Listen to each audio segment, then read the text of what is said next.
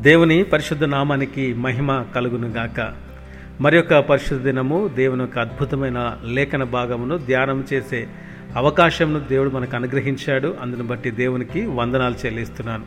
మనందరినీ కూడా దేవుడు సజీవ లెక్కలో ఉంచాడు. ఆరోగ్యమును క్షేమం అనుగ్రహించి మరొక పరిశుద్ధినలకు ప్రవేశించే భాగ్యమును దేవుడు మనకు అనుగ్రహించాడు. అందును బట్టి మనం దేవునికి హృదయపూర్వకముగా కృతజ్ఞతలు చెల్లించబద్ధులమై ఉన్నాం. అయితే ఈ దినము మీ ముందుకు తీసుకొస్తున్న అంశము త్రోసివేస్తున్నావా మహిమపరుస్తున్నావా? అపోస్తుల కార్యములు పదమూడవ అధ్యాయము నలభై ఆరవ వచనం నుండి నలభై తొమ్మిదవ వచనం వరకు ఒక అద్భుతమైన సంఘటన అక్కడ కనిపిస్తూ ఉంది. పౌలును బర్నబాయి వీరు సువార్తను ప్రకటిస్తూ వెళ్తూ ఉన్నప్పుడు ఒక ప్రాంతంకు రాగానే యూదుల్లో కొంతమంది వారు చెప్పిన సువార్తను వ్యతిరేకిస్తారు. అప్పుడు ఈ పౌలును భర్ణబాయ్ ధైర్యం తెచ్చుకొని ఏమంటారంటే మొదట మీ వద్దకు వాక్యం వచ్చింది. ఆయనను మీరు దాన్ని త్రోసివేసి మిమ్మును మీరే నిత్య జీవమునకు అపాత్రులుగా ఎంచుకున్నారు అని యూదులతో అంటారు. తర్వాత పౌలు తన దేవుడిచ్చిన వాగ్దాన్ని జ్ఞాపకం చేస్తూ దేవుడు నన్ను బూదిగంతం వరకు రక్షణార్థంగా ఉన్నట్లు అన్యజనులకు వెలుగ్గా ఉంచి ఉన్నాడని ఎప్పుడైతే వారు తెలియజేస్తారో అప్పుడు ఏం జరిగిందంటే నలభై ఎనిమిదో వర్షంలో అన్యజనులు ఆ మాట విని సంతోషించి దేవుని వాక్యమును మహిమపరిచిరి. మరియు నిత్య జీవనకు నిర్ణయింపబడిన వారందరూ కూడా విశ్వసించిరి అని వాక్యం సెలవిస్తుంది. ఈ దినము రెండు విషయాల్ని మనం ధ్యానం చేయబోతున్నాం. మొదటిది వాక్యమును త్రోసివేయుట రెండవది వాక్యమును మహిమపరచుట. ఇక్కడ రెండు సంఘటనలు జరిగాయి.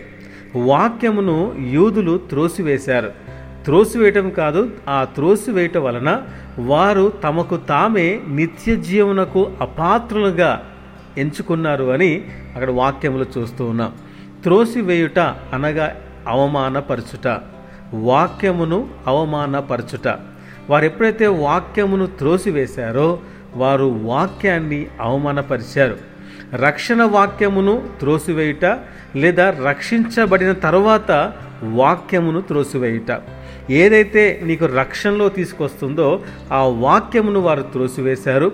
రెండవది రక్షించబడిన తర్వాత ఆత్మీయంగా అభివృద్ధి చెందే సమయంలో మనకి తోడ్పడేది వాక్యము కాబట్టి అటువంటి వాక్యమును త్రోసివేయుట విసర్జించుట అని మనం చూస్తూ ఉన్నాం.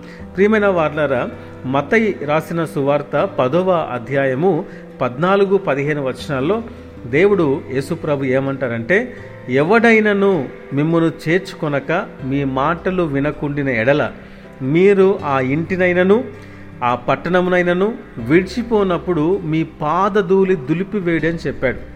విమర్శ దినమందు ఆ పట్టణపు గతి కంటే సుధమ గుమర్ర ప్రదేశముల గతి ఓర్వ తగినదై ఉండునని దేవుడు అక్కడ శిష్యులతో చెప్పాడు.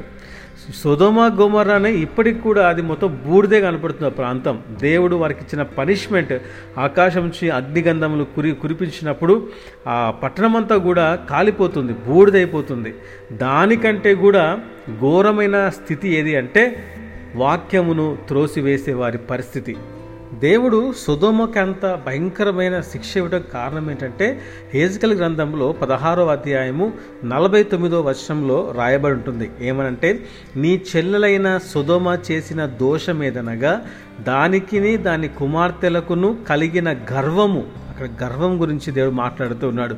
సుధోమకు అంత శిక్ష రావడం కారణం ఏంటంటే ఒకటి గర్వము రెండవది ఆహార సమృద్ధి సమృద్ధి కలిగి ఉంది అందువలన గర్వం వచ్చింది. అదే విధముగా నిర్విచారమైన సుఖస్థితి అని అక్కడ వాక్యం సెలవిస్తుంది. అంటే విచారమే లేదు సుఖపటలో వారు తినుటలో ఆడుటలో దేవునికి వ్యతిరేకమైన క్రియలు చేయటలో ఆనందించారు. అంత మాత్రమే కాదు ఇంకా సుధమ ఏం తప్పు చేసిందంటే అది దీనులకును దరిద్రులకును సహాయము చేయకుండాను రాయబడింది. అంత సమృద్ధిగా ఆహారము కలిగి ఉన్నా కూడా దరిద్రులకి దీనులకు కనీసం వారు అన్నం పెట్టలేకపోయారు అనేది దేవుని యొక్క బాధ. లూకాసు వార్తలో కూడా ఏముంటుంది అంటే ధనవంతుడు లాజర్ గురించి ఉపమానంలో చాలా స్పష్టముగా అక్కడ రాయబడి ఉంటుంది. ఈ ధనవంతుల యొక్క ఆలోచన తన యొక్క వ్యక్తిత్వం కూడా సుధోమతో మనం కంపేర్ చేయొచ్చు. సుధోమ లక్షణాలే ఈ ధనవంతుల్లో ఉంటాయి. సుధోమ దరిద్రులకు దీనులకు అన్నం పెట్టలేకపోయింది సహాయం చేయలేకపోయింది. ధనవంతుడు కూడా లాజరుకు సహాయం చేయలేకపోయాడు.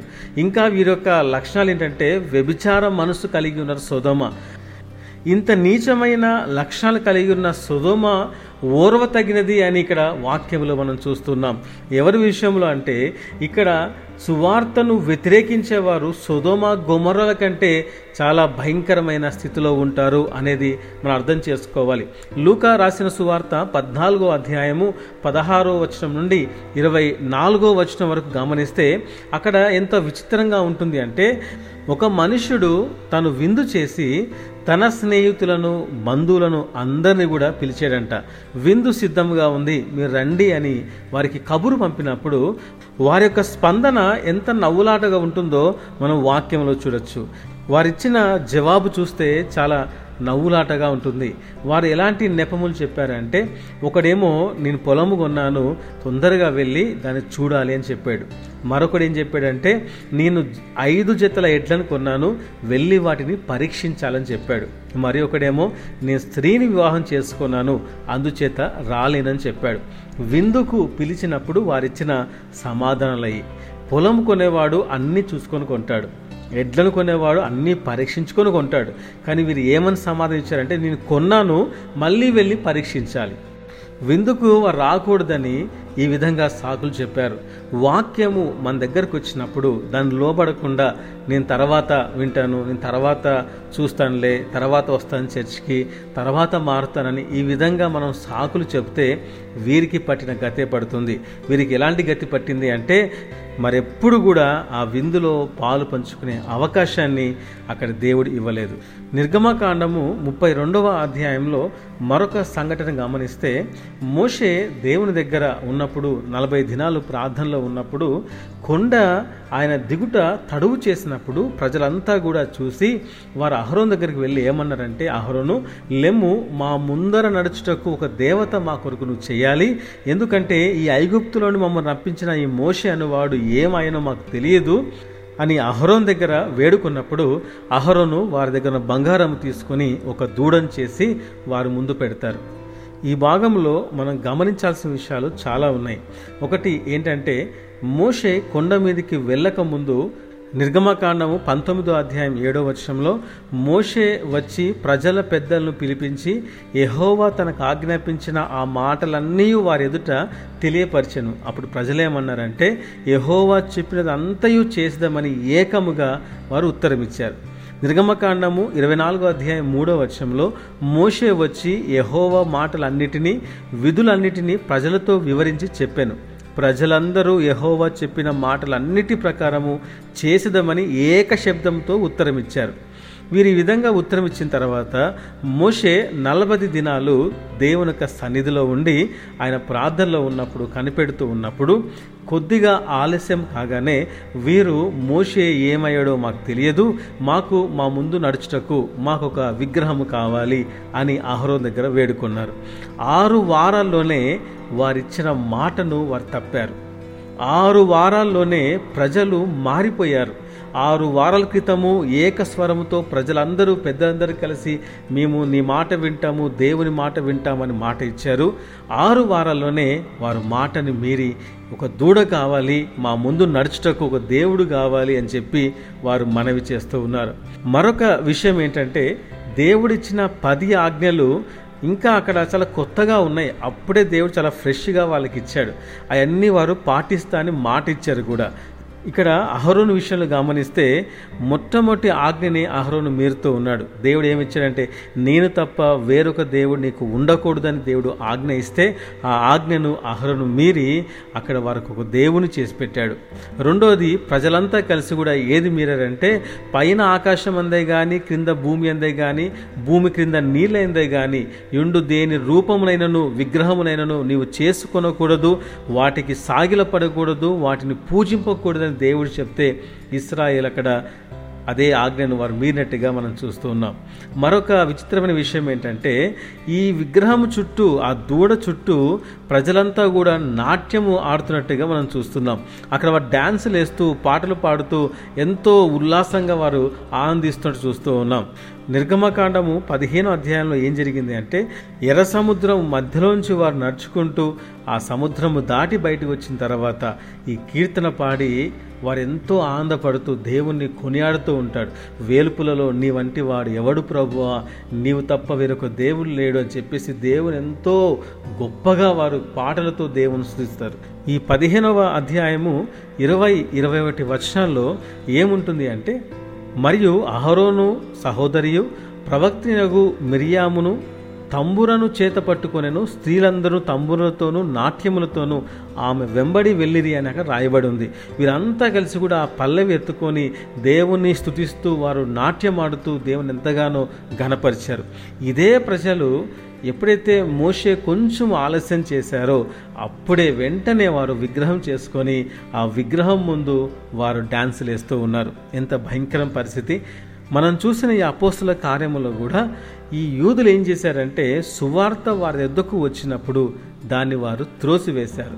ఇది అప్పుడు జరిగింది కాదు. దేవుడు ఐగుప్తు నుంచి విడిపించిన దగ్గర నుంచి ప్రతిసారి కూడా వారు వాక్యాన్ని త్రోసివేస్తూనే ఉన్నారు. వాక్యాన్ని విసర్జిస్తూ ఉన్నారు. ఈరోజు మనం పరీక్షించుకోవాలి. నీ ఎద్దకు వచ్చిన వాక్యాన్ని నీవు అంగీకరిస్తున్నావా? త్రోసివేస్తున్నావా?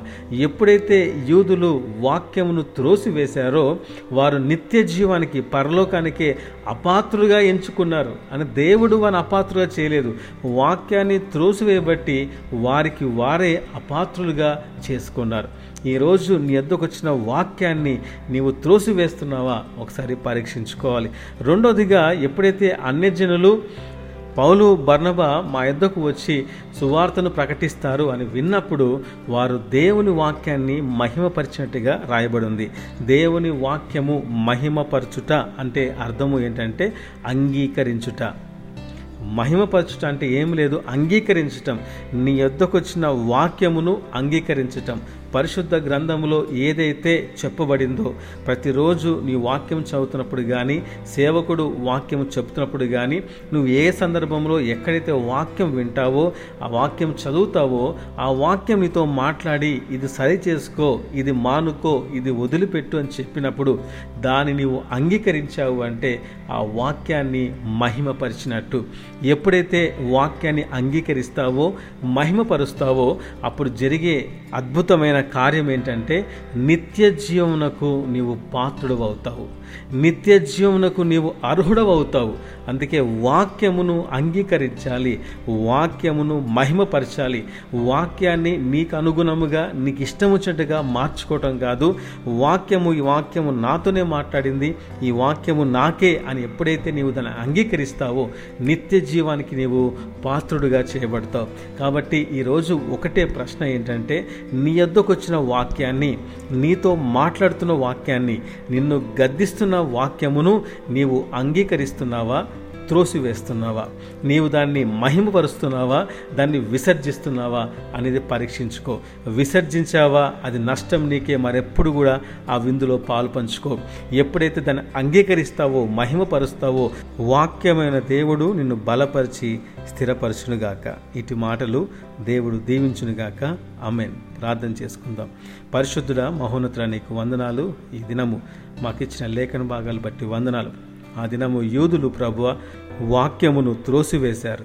అన్యజనులు వాక్యమును మహిమపరిచారు అంగీకరించారు నిత్య జీవానికి పాత్రులుగా చేయబడ్డారు. ప్రభు మాతో మాట్లాడుతున్న వాక్యమును త్రోసివేయక దాన్ని అంగీకరించుటకు వాక్యమును మహిమపరచటం మాకు నేర్పించండి.